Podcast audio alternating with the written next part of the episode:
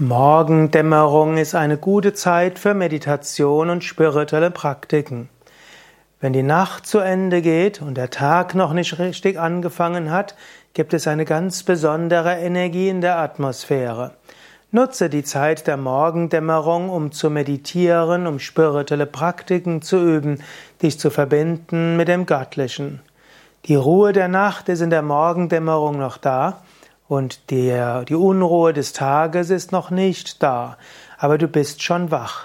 Wenn es möglich ist, ist es auch mal gut, an der Morgendämmerung in der Natur zu meditieren. Wenn die Vögel gerade anfangen zu singen, wenn es aber noch relativ ruhig ist.